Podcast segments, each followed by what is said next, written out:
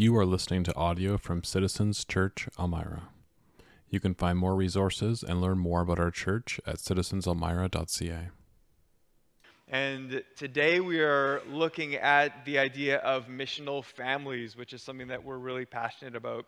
I, am sure I've mentioned this a few times that I'm in the midst of a, a renovation project in my basement and finishing the basement and getting all that done. And one of the things that was actually lamentable for me for a really positive thing was I was covering up with drywall one of my pride and joys, which was my central vac system, okay?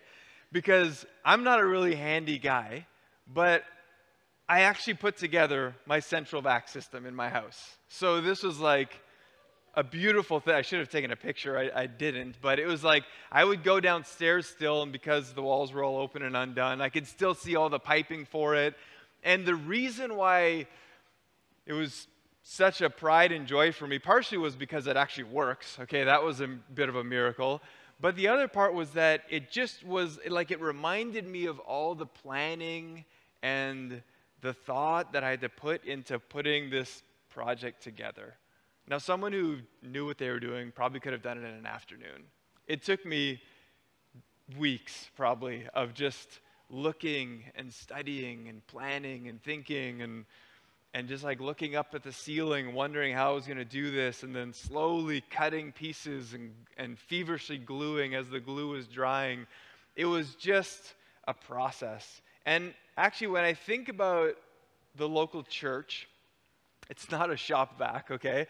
But it's like a, a plan, it's a project that is coming together. It's something that's actually never finished, though. There's no complete date until Christ Himself comes to take us home or He comes to be in our presence. But a local church is a gathering of God's people who are coming together to journey and to find out how does Jesus want to form us into the image of his son. And the beautiful thing about the scriptures is they actually give local churches a lot of freedom as to how they're going to accomplish their mission. We're given the Great Commission the, at the end of the Gospel of Matthew, and we're kind of given two things that we have to hang our hats on, and that is we are called to baptize and we're called to bring people into the teaching of Jesus. Those are the two things that Jesus gives to us. Other than that, what we're left with in the scriptures is principles and examples and things to go back to, you know, all the principles surrounded around like the one anothering passages.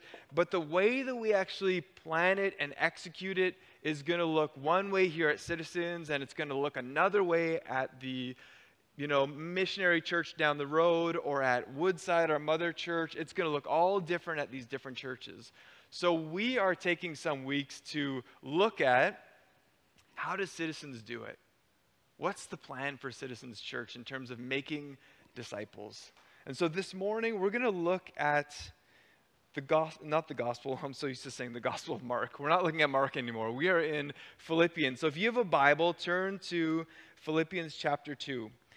But just for way of reminder, we said this last week. This is what our vision is as a church. It's this that we exist to see people come to know and be changed by Jesus. And we do this through simple gospel centered worship, community, and by making disciples who pursue mission in Elmira and beyond. So that's, that's why we exist as a church. That's why we are here. We want to see people changed by Jesus, the people in the room here, and others who God would see bring into his church family. And we do that in three ways. Last week we talked about sacred communities, this smaller grouping of two to four people where deeper conversations happen, where we're talking about the, the heart level things. This week we're talking about missional families, a gathering of about like 15 to 20, 20 people uh, together. And then next week we'll talk about the gathering, what we're doing right here, right now. And so, to do this this morning, I want to look at a passage in Philippians that will guide us and help and help us understand what missional families are all about. Because if you look in the Bible, you will not find the phrase missional families. Doesn't matter which translation you're reading, doesn't matter if it's in the Greek, whatever it is, you will not find missional families. That is a term that we are using to describe what we see in Scripture and what we see as things that we want to hold on to and value as we make disciples at Citizens Church. So if you have your Bible again, turn to Philippians chapter 2, and we're going to start by looking at the focus of missional families and the focus of this church is actually Jesus. Jesus is the center of what we want to be about. So, verse 12 starts this way Therefore, my beloved, as you always obeyed, so now, not only in my presence, but much more in my absence, work out your salvation, your own salvation, with fear and trembling. For it is God who works in you both to will and to work for his good pleasure. Jesus needs to be the center of our lives. And if you're a Christian, what Paul is saying here is what you need to do is bring the reality of your new spiritual self, what Christ has done for you on the cross and all that happened to you when you became a Christian. Paul's saying now that needs to be your true self in terms of the life that you live. So there's not these, these separate things that are happening where you are Christian, all this is made new in your life, but then your real life, the day to day living that you do, is like opposed to what Christ has actually done for you. So Paul says, part of what you're called to do is make Jesus number one in your life so these things are actually coming together more and more. And we talked about that last week this idea of what the Bible calls sanctification, where your life is coming in line, your, your physical life is coming in line with the reality of your spiritual life. Those things are coming closer and closer together because the reality is we are constantly being pulled and drawn and divided apart. Not, not so much as a group, that happens too, but as persons, as individuals. Look over even at verse 27 of chapter 1.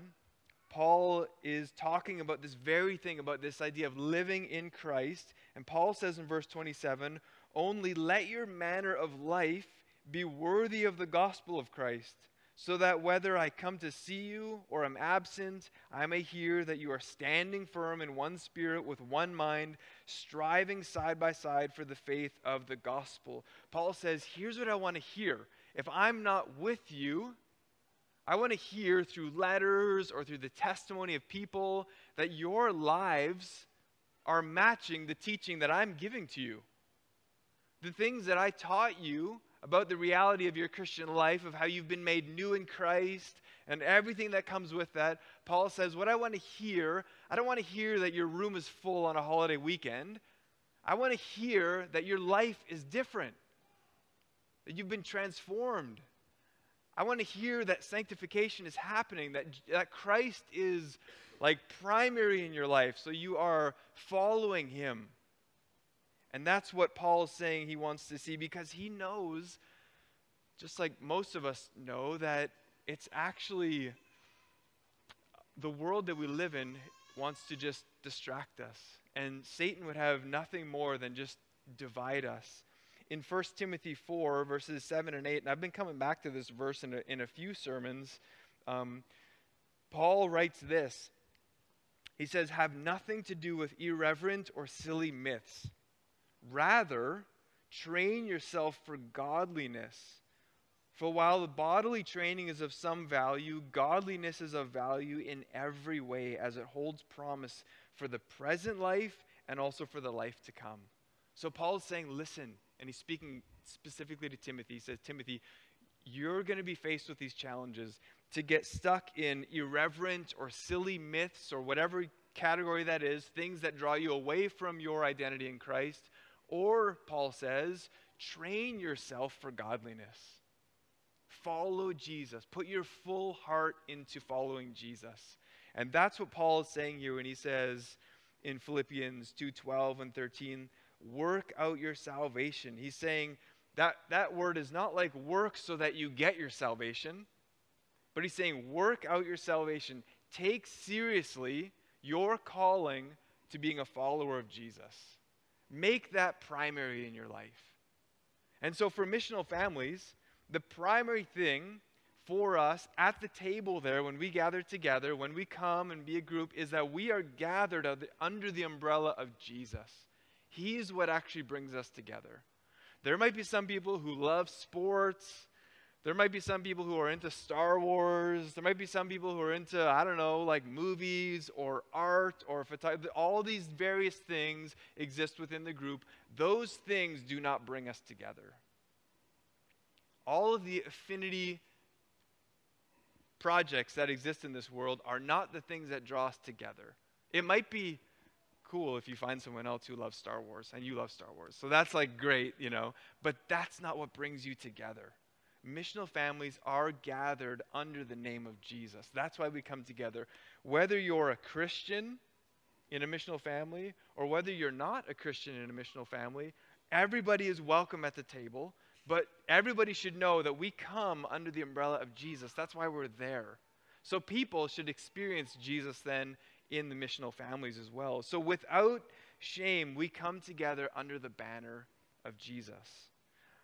So what does it look like? Paul 16, where we see that the model then for for the church and the model for us that we draw from is the idea of family and specifically a loving family. Okay, look at verse 14 here. 14 says, Do all things without grumbling or disputing that you may be blameless and innocent, children of God, without blemish in the midst of a crooked and twisted generation, among whom you shine as lights in this world, holding fast to the word of life, so that in the day of Christ I may be proud that I did not run in vain or labor in vain. Paul says, Here, here's the thing you need to be marked out as a people of unity and holiness. Look at the words he's using. We should do everything without grumbling and disputing. In verse 15, then it says, we should be blameless and innocent.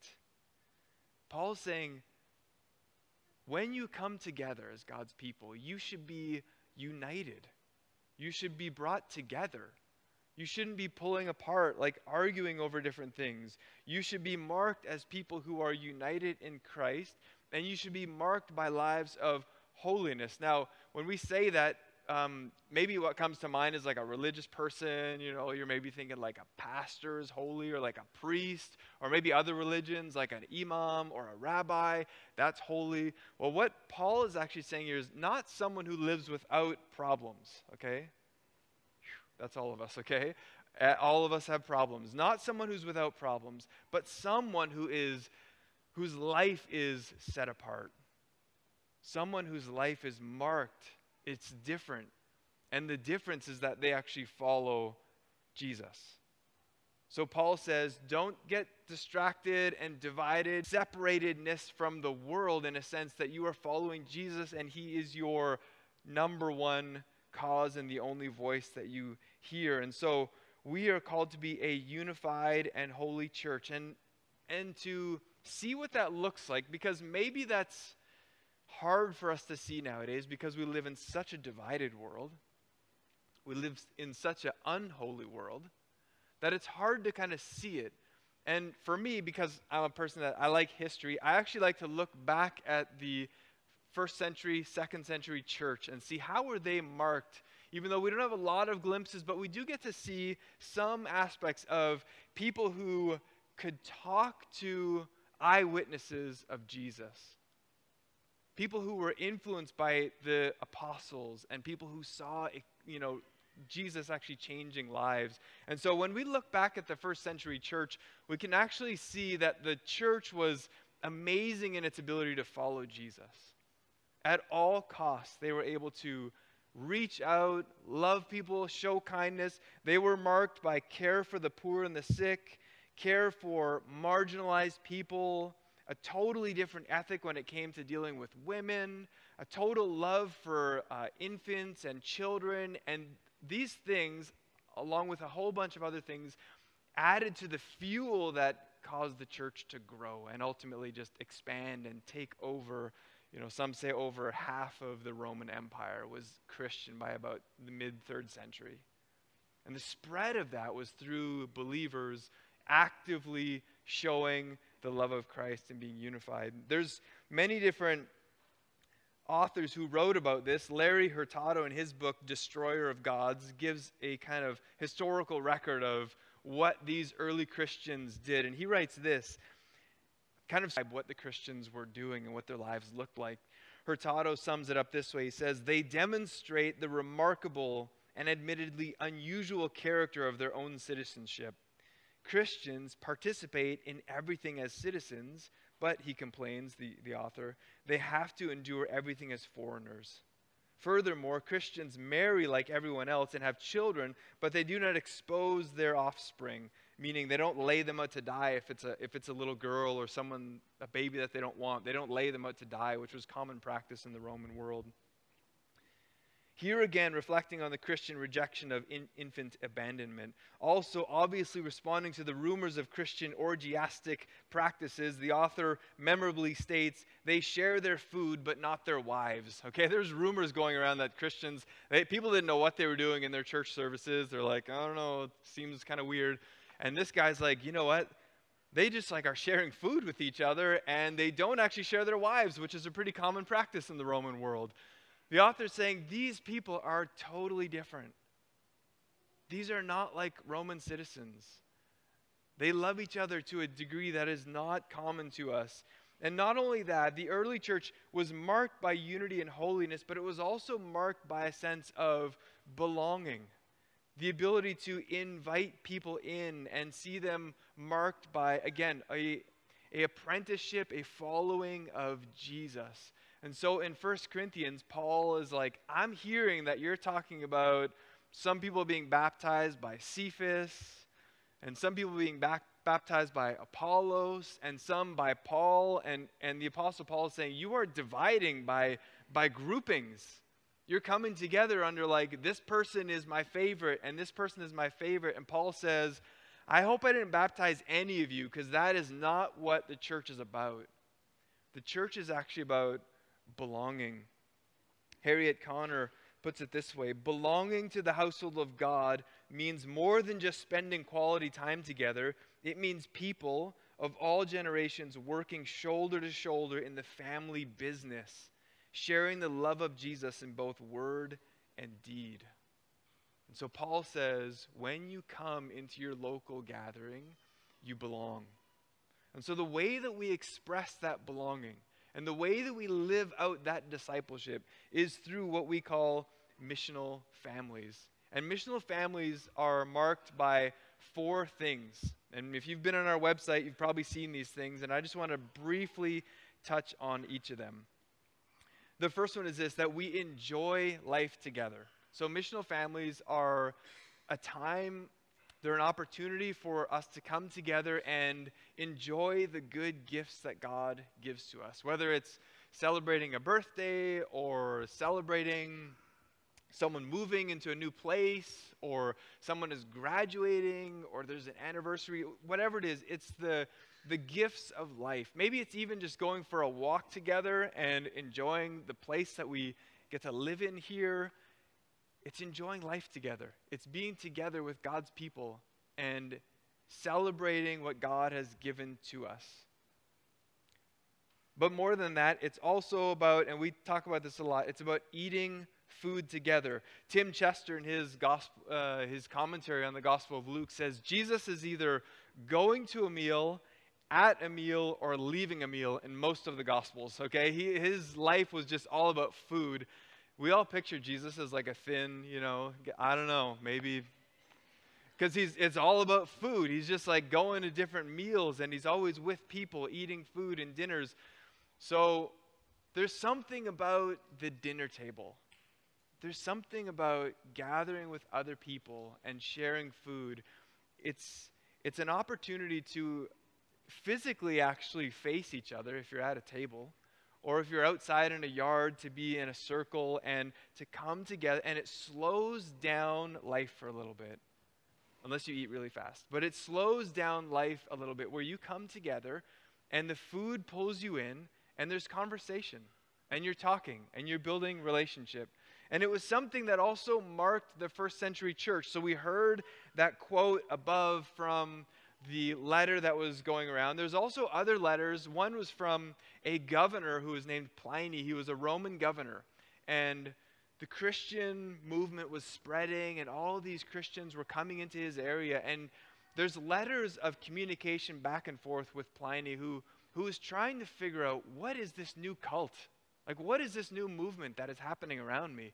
And he's doing like all kinds of interviews. He's trying to figure out why do people, you know, commit themselves to this life and, and at a great cost do all these things. It even says in his writings that he uh, took some of what they call deaconesses and he like tortured them, trying to figure out like what like what is causing these people to follow this person named Jesus.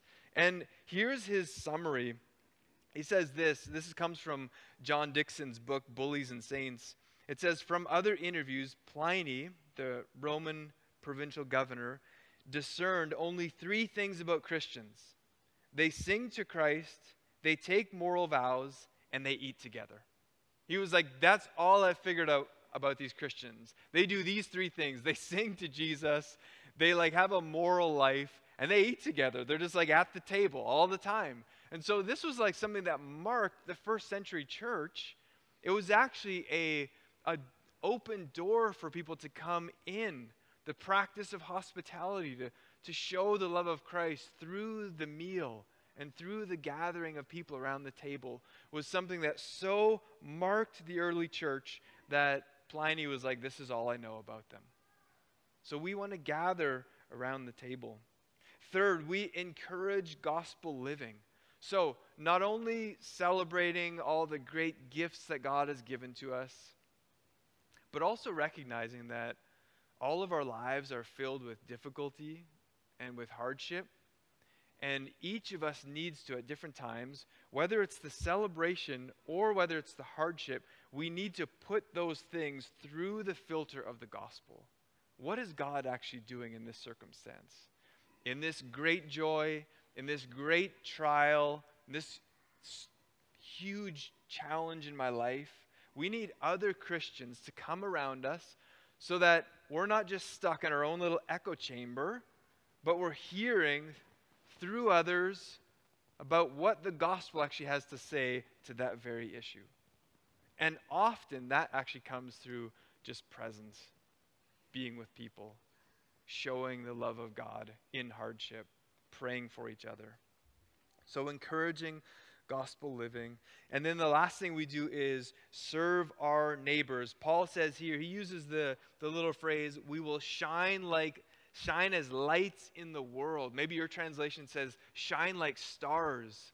So our lives then will be out in our workplaces and we'll be out in our communities and maybe together as a missional family or individually sent from our missional family, we actually become the light of the gospel to people around us. We show Jesus to others. We practice our faith in word and deed. We show people what Jesus looks like by the things that we do and the way that we serve people. Tertullian, another, going back to early church writer, writes it this way It is our care of the helpless our practice of loving kindness that brands us in the eyes of many of our opponents. And then, quoting his opponents, he says, Only look, they say, look how they love each other. That's what Tertullian is saying. We should be so marked as a community by love and the presence of Jesus that when people interact with us and they see what we're doing, these are the types of things that they say. They're just like, wow, these people are marked by love for each other. And I guess if we're honest with ourselves, that's the question we should be asking. Even at our point in history in 2022, is that actually what our neighbors are saying about us? Is that actually what people around us are saying about Christians when they think of Christians? They just think, oh man, the only thing that comes to mind is how they love one another. This should remind us that what we talked about last week, this idea of sanctification, of being made into the image of Christ, comes with us giving ourselves over to Jesus wholly, fully. So, in missional families, again, remember, point one is we are centered around Jesus. He is why we gather together. And the way that we do that then is we come together as families, singles, marrieds, marrieds with children, married with children out living, hopefully, you know, away from the home, kids, everybody together, pointing ourselves to Jesus so that our lives are shaped by Him, so that then when we go out, and we interact with our neighbors and we interact in our workplaces, we become like lights, like stars shining before them. And then, Lord willing, they make comments like this. They say things like this You are marked, you are different. And then we can say, It's not because of me, it's because of Jesus. And we introduce them to Jesus. But this then brings us to our last point, and we'll end with this. Maybe the most difficult for us to take in. Okay, so take a deep breath. Let's go to verse 17 and 18. And this is Paul kind of testimonially speaking, but giving us some principles to hang on to. Paul says, Even if I am to be poured out as a drink offering upon the sacrificial offering of your faith, I am glad and rejoice with you all. Likewise, you also should be glad and rejoice with me. Joining a missional family comes with self sacrifice. It comes with self sacrifice. And Jared was just alluding to that in his testimony. We need to come to missional families with a willingness to give up our rights for others, to give up the things that we long for for the sake of others, to set aside preference for the sake of others. Now, where am I getting this from? I'm actually getting it from a few verses right before us in Philippians chapter 2, which Paul is actually basing everything that we've been talking about on.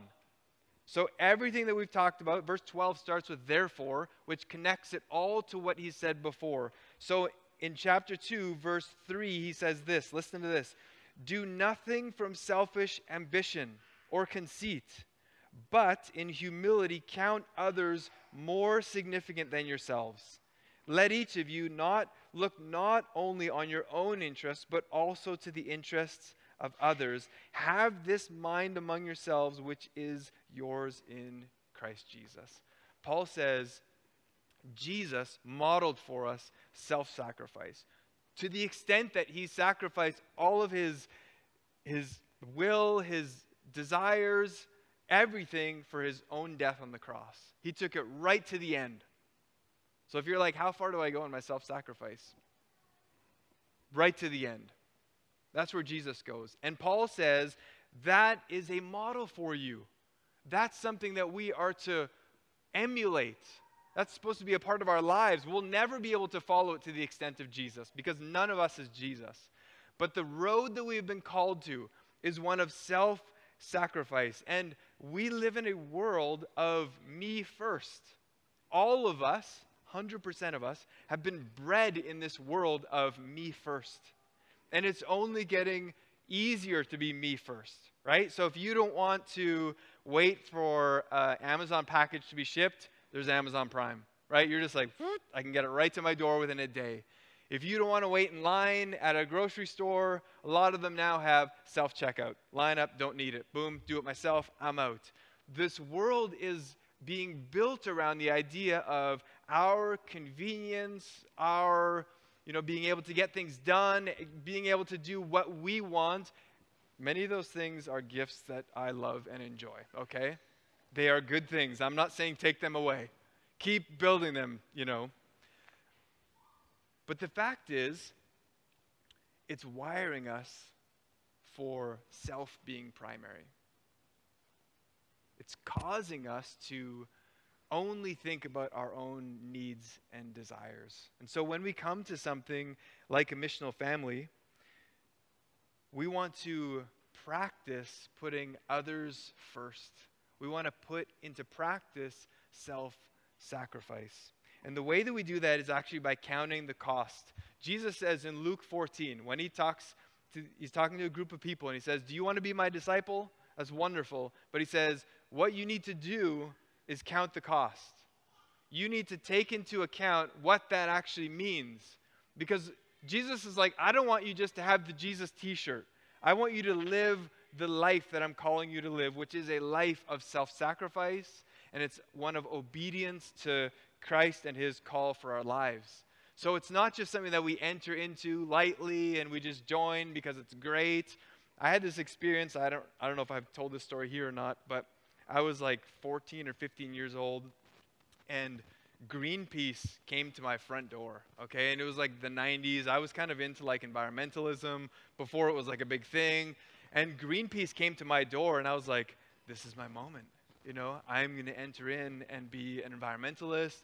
So I somehow scrounged together $20 for the entrance fee for a lifetime membership into Greenpeace. So I'm still a member, evidently. Okay, and I filled out this form, and they were like, great. And they gave me this big folder. You know, it was like all these companies were terrible and chemicals and they're like, okay, and we're going to call you, you know, and you can like come and we'll like protest these companies and we'll see you there. And I was like, okay, yeah, I'm going to be there.